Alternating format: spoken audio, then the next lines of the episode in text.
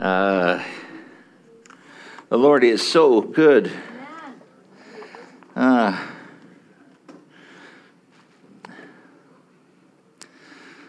uh,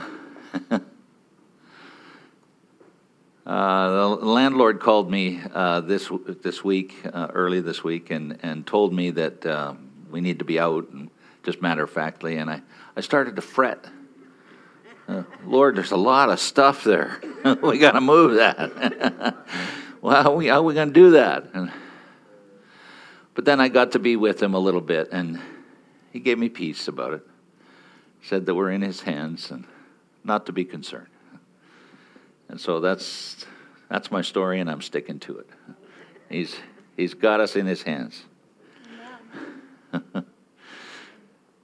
Why don't we uh, turn to John chapter 20.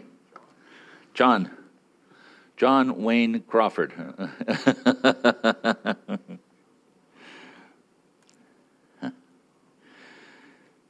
this is the resurrection.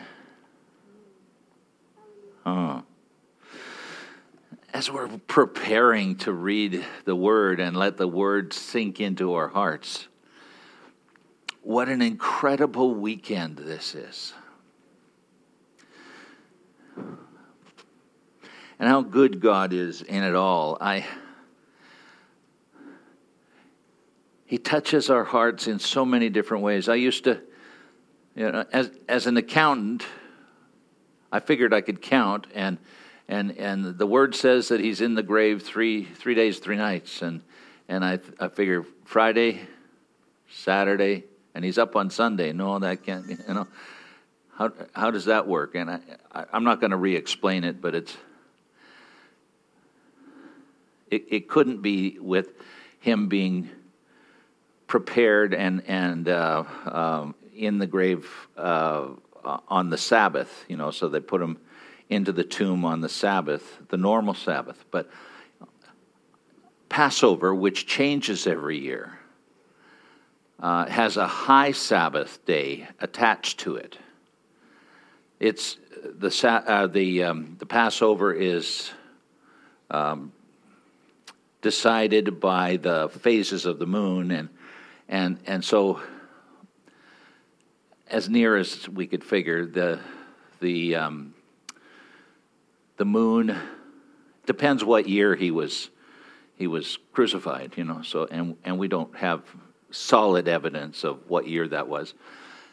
But if it was the year I think it was then the high sabbath would have been the Friday so he would have been put in to the cave on Thursday night.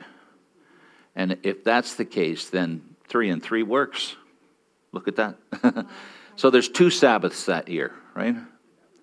In that week, yeah, in that year, in that week, that you know. So, uh, and, and, so he was he was put into the tomb on the high the, the high Sabbath. So anyway, we can explain that some other time, but I, that, that just ministers to my heart so much that there's a, there is a way that makes the, the scriptures true and real and delightful all the time. Yeah. But all that he bought this weekend for us, the plan that he had made, his death was horrible. And and um, but he had to endure that so that we could we could benefit from it. He was he was i'm not going to spend long on this but i want to i want to get to john 20 the resurrection. But just how important it is he was given 39 lashes because they decided 39, that was standard, because they figured that 40 would kill a man. Like he was that close to death with, with the, the scourging by the stripes that he took. And I, I don't want to be gross and gory because that's the way it would have been for him. But everything that they did to him bought us something and bought us something for eternity. Because by his stripes you were healed. Healed. Thank you, Jesus. Now, that word for healed there is sozo, right? And we understand that sozo is used pretty much equally in the New Testament. It's a Greek word. Uh, it, it pretty much equally for saved, healed, and delivered. So sometimes it's used sozo for deliverance, and sometimes it's used for healing, and sometimes it's used for redemption. But by his stripes you were sozoed. if you haven't been completely healed or delivered or know that you are saved, come and see us. Because you haven't got all that's due to you, all that He paid for. If you if, your if your earthly daddy had bought you a house, you'd want everything that that house had, right? And you're going to want everything that your heavenly daddy paid for through Jesus. It's so so awesome. So he took that and he was he was buried. And and that was the greatest celebration that the enemy has ever had. He completed he completed the greatest victory of his life. And and his life had been like many thousands of years, I guess. I don't, you know, like as one of the angels, a fallen angel. But so he figured he'd beaten God at God's own game. Didn't recognize that when he met Jesus down in hell, Jesus wasn't staying.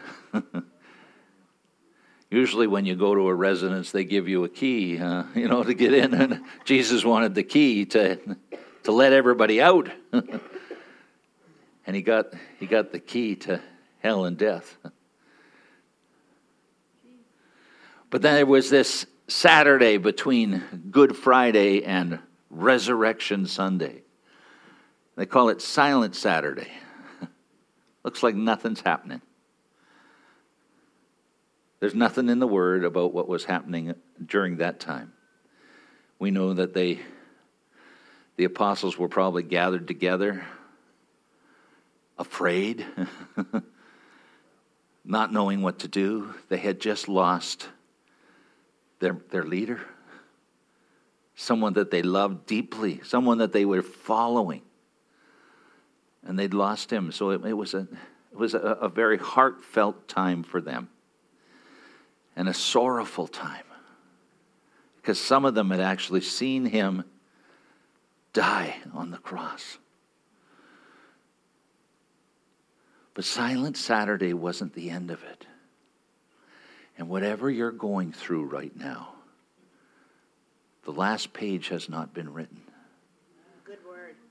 You are in a silent Saturday too. God is at work. God is at work to do good things in your life. Are you are you missing someone? Are you not feeling well? Are you not enough finance? God isn't finished yet. Just because he is silent does not mean that he's not working. Be- because after Silent Saturday came Resurrection Sunday. Oh, Resurrection Sunday and what that bought for us. oh, so, so amazing. There is one enemy that every single person that ever existed must face. And until Jesus was resurrected, that enemy was always victorious. The enemy was death. Death was final. Everyone must die. It's appointed for man once to die. But Jesus, through his resurrection, the resurrection of a, a human body, beat death once for all. Hallelujah. Not once and for all, like done, done, done, but once for all, for all of us. Once for all. He beat death. Death, where's your sting? It no longer has a sting. It no longer has a, a hold on us that we need to fear because we know we'll be with him. Wow, yes, you, So powerful and so wonderful. So, enough of that. Let me let me turn to John 20 verse 1. Now on the first day of the week, that's Sunday, right?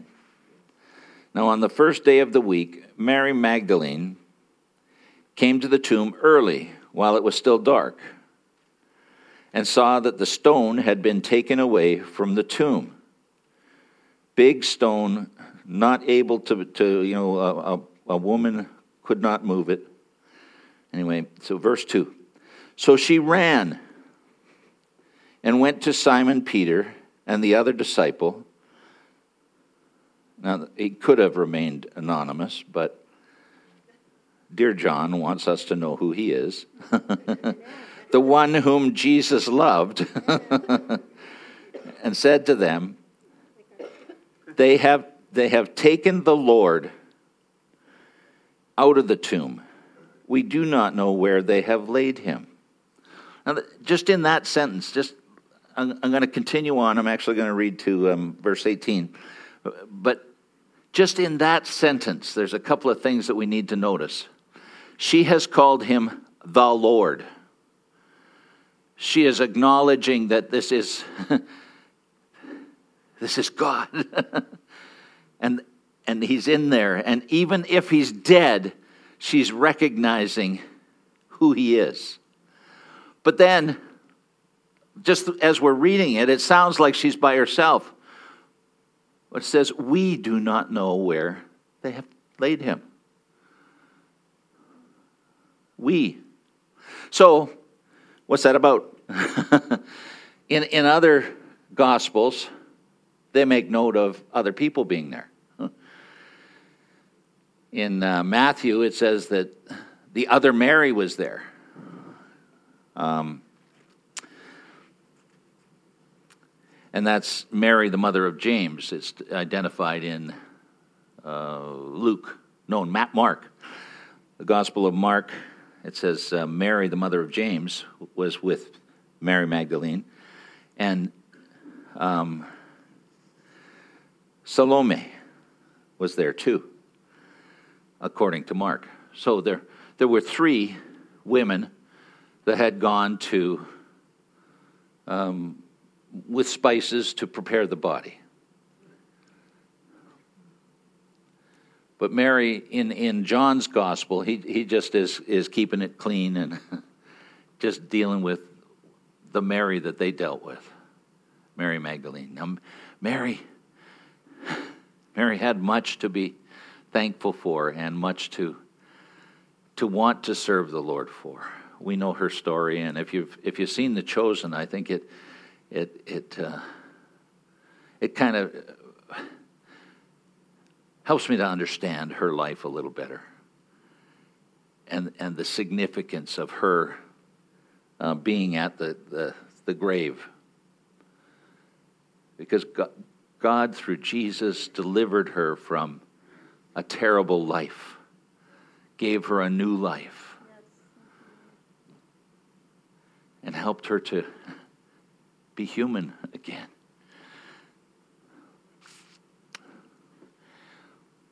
We'll see in this what, what Jesus does with her.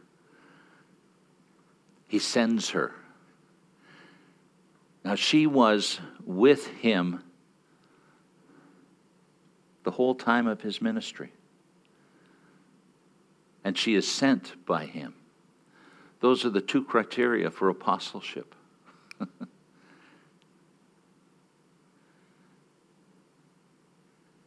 Mary qualified as an apostle. That's a beautiful thing. At this point, there were 11 apostles.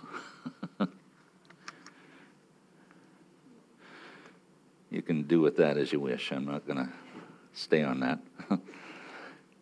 verse 3 of chapter 20. You know, it's a wonderful thing to be able to preach to mature Christians. You know, I don't have to explain everything to you. You can pick it up and, and you're faithful with it. So I, I appreciate that about you. So Peter went out with the other disciple, ever so humble John, the other disciple, and they were going toward the tomb. Both of them were running together, but the other disciple outran Peter.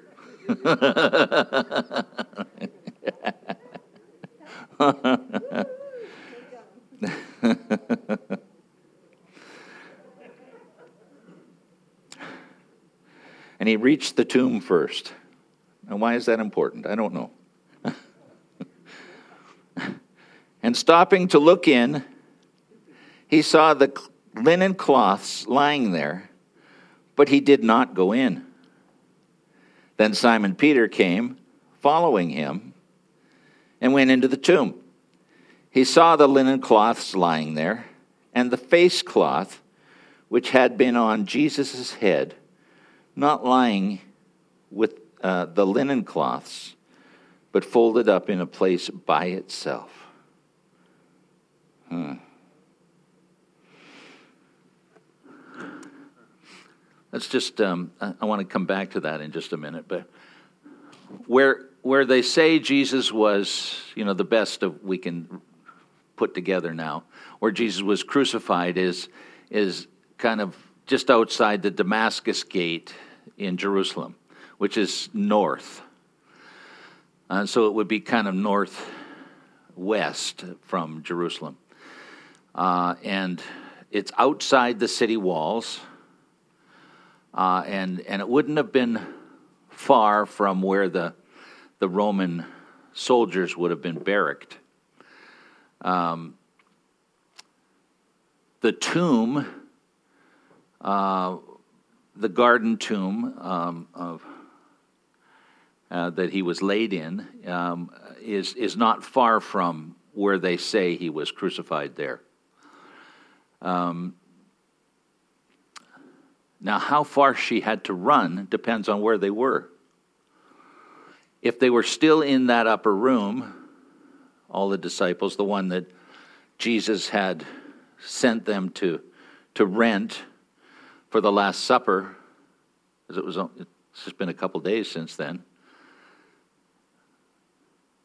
And how beautiful Jesus is. Eh? He invites them in and then washes their feet, knowing full well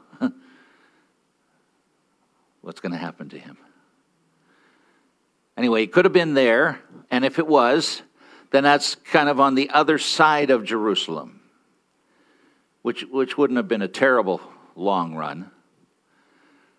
And we don't know if the, the rest of the disciples, even, even uh, Peter and John, were, were part way toward the tomb or not.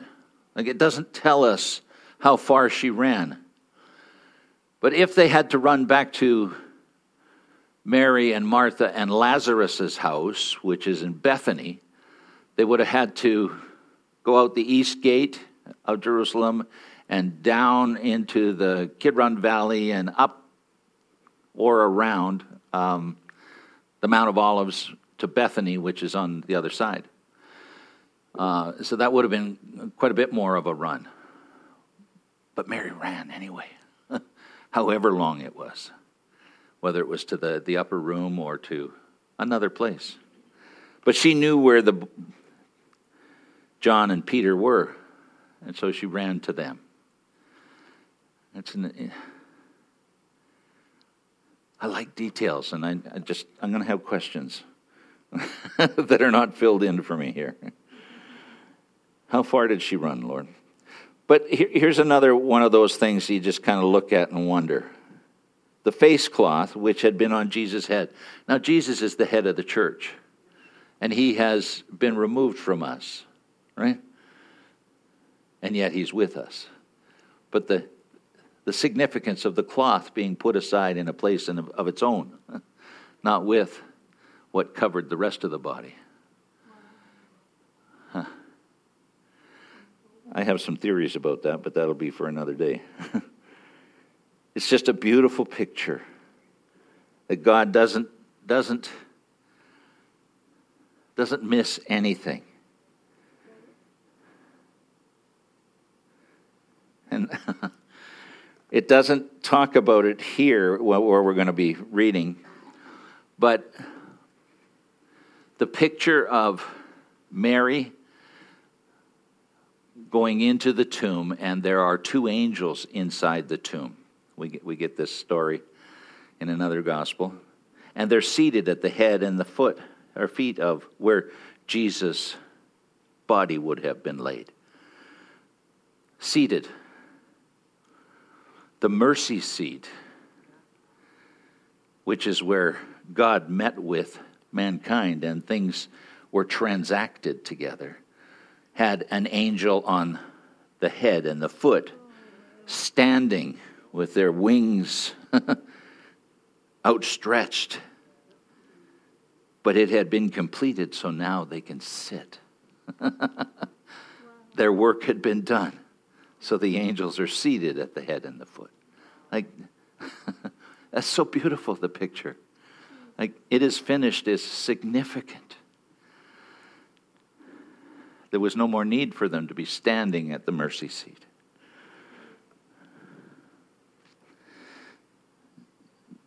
Okay, so verse 8. Then the other disciple, he's still nameless to us. who had, but, but he does it again, who had reached the tomb first, just in case you were in doubt who it was, also went in and he saw and believed. For as yet they did not understand the scripture that he must rise from the dead. Now, we don't know what John, who that other disciple was, we don't know whether he, he believed that Jesus' body was gone or believed that he had to be raised from the dead. You know, at that point, a little ambiguous there. Then the disciples went back to their homes. Verse 11. But Mary, God bless her, stood weeping outside the tomb. And as she wept, she stooped to look into the tomb. And she saw two angels in white. Oh, there it was in here. So seated, sitting where the body of Jesus had lain, one at the head and one at the feet. And they said to her, Woman, why are you weeping? And she said to them, They have taken away my Lord, and I do not know where they have laid him. Having said this, she turned around and saw Jesus standing but she did not know it was Jesus. Jesus said to her, Woman, why are you weeping? Whom are you seeking? Supposing him to be the gardener, which he is, made the Garden of Eden, beautiful place. She said to him, Sir, if you have carried him away, tell me where you have laid him and I will take him away. Jesus said to her, Mary.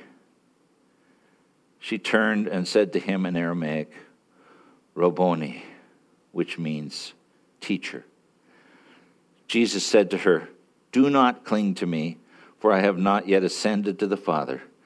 But go to my brothers and say to them, If I am ascending to my Father and your Father, to my God and your God say that I am ascending. Yeah. Mary Magdalene went and announced to the disciples, I have seen the Lord. And that he had said these things to her. So she was sent by the Lord. Apostle means sent one. and I'm I'm not, I'm not making a, a case for her here, but what I am going to do is, is is tell you that I think that what Jesus is doing here is emancipating women. He treated women differently than anybody else. Women at the time were, were uh, chattels, they were, were something to be owned. They could be bought and sold. They could be their marriages arranged and all of that stuff. And they were second class citizens. There was no, they had no rights. But Jesus, huh, he always treated women with dignity, always with esteem, and never as a secondary citizen. Hi, Mitch never as a secondary citizen. He always treated women well.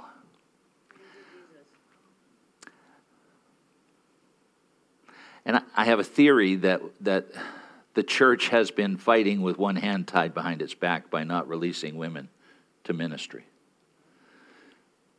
One of the most powerful forces that we have is, is women.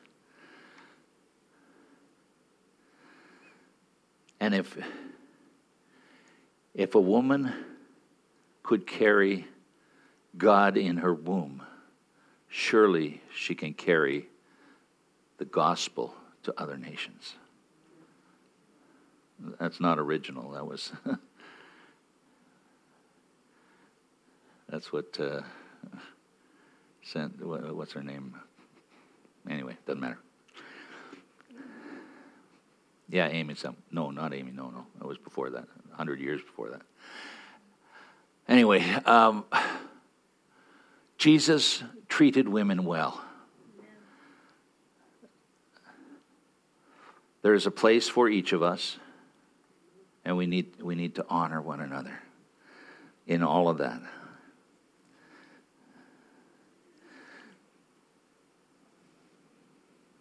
Fifty years ago today, a woman was invited to run the Boston Marathon for the very first time. 75 years it had been held, and women were not allowed to run because they were seen as too fragile. That the 26 mile run, 26 and a, a third mile run, would, would kill them. But uh, that day, nine women signed up, and all nine of them finished. And it changed that forever.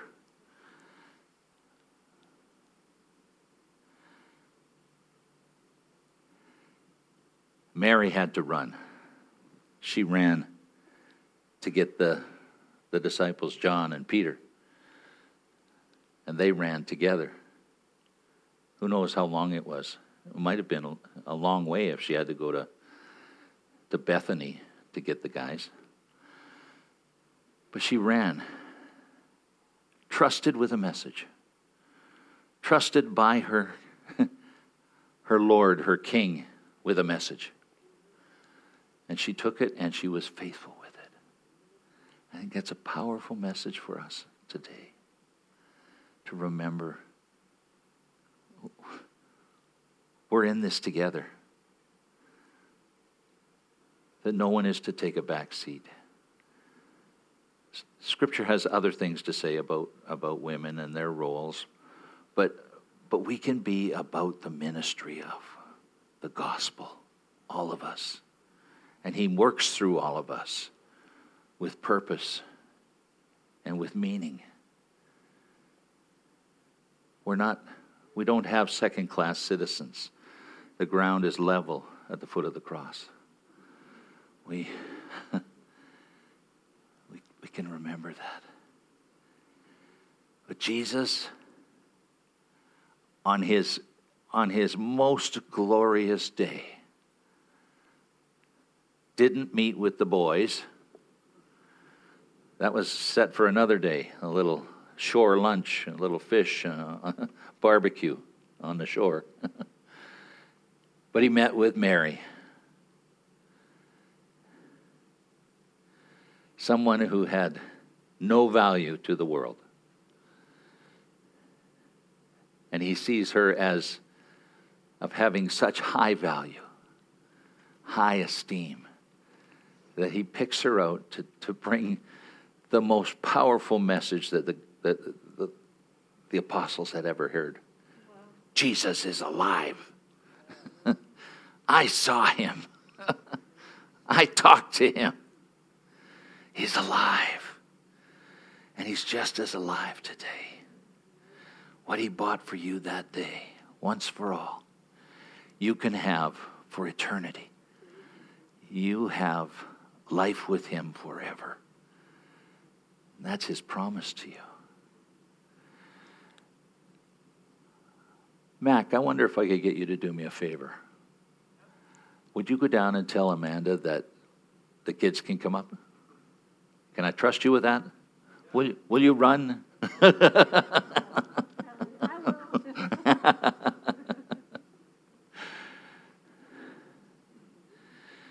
Isn't Jesus delightful? isn't, isn't he amazing?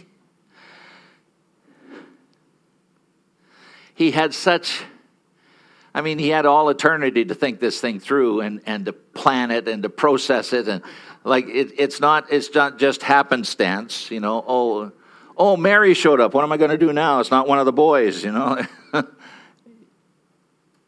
Thank you, Mac. He knew exactly what was going to happen. It was very purposeful. We see, we see the purpose of, of, of the, the cloth covering his face and head being placed separately by itself. We see a purpose in the angels being seated and not standing and not, not looking like they're, they're standing on the mercy seat. We see all of the stuff that he did. And, and there are so many theories coming out of this. Like, one of the ones I like most is they're looking for the ark. They've never found the ark. And where is it? Well, the, the mercy seat had to have the blood of the sacrifice sprinkled on it. Wow, yeah. And if a place that Pastor Christine and I saw in Jerusalem or outside of Jerusalem was the place that underneath it is sandstone and and some feel that the, the ark is hidden in a cave under there and that the sandstone would allow the blood dripping from Jesus to fall onto the mercy seat completing what was needed what a gift that's beautiful why don't we stand together? We're going to pray.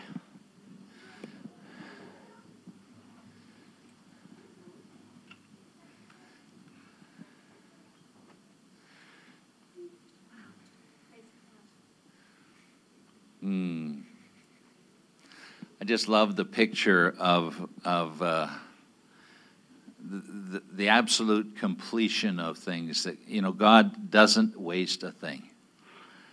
And and if the blood did indeed trickle down and hit the mercy seat.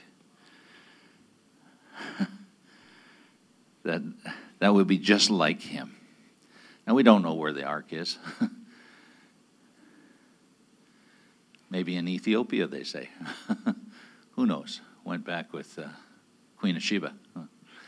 Um, we just don't know. But, and it doesn't matter to me. It's just that His Word is so rich and full that as we look at it, it becomes alive to us every time we read it. And the Easter story is so powerful that I am I'm swept away every Easter by the majesty of the King that we serve. Wonderful, wonderful Jesus. Thank you Thank you for what you endured for us. And yet you call it for the joy set before him. That joy is us. for the joy set before him, you endured the cross. Thank you for that. And thank you for the incredible work that was done on Silent Saturday. And then suddenly on resurrection Sunday morning, the first day of the week, everything changed. The devil was defeated forever. Death was defeated forever. and you are the victorious King forever. Thank you, Lord, for who you are.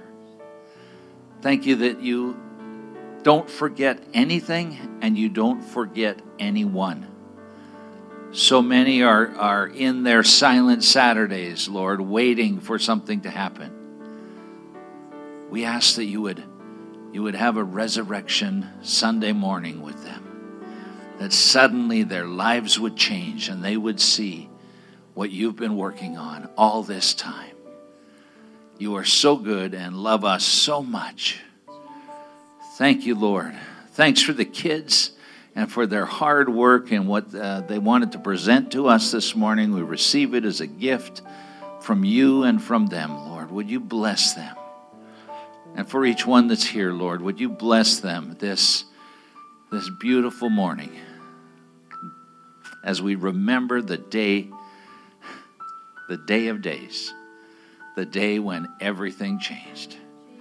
We love you, Jesus. Amen. Amen.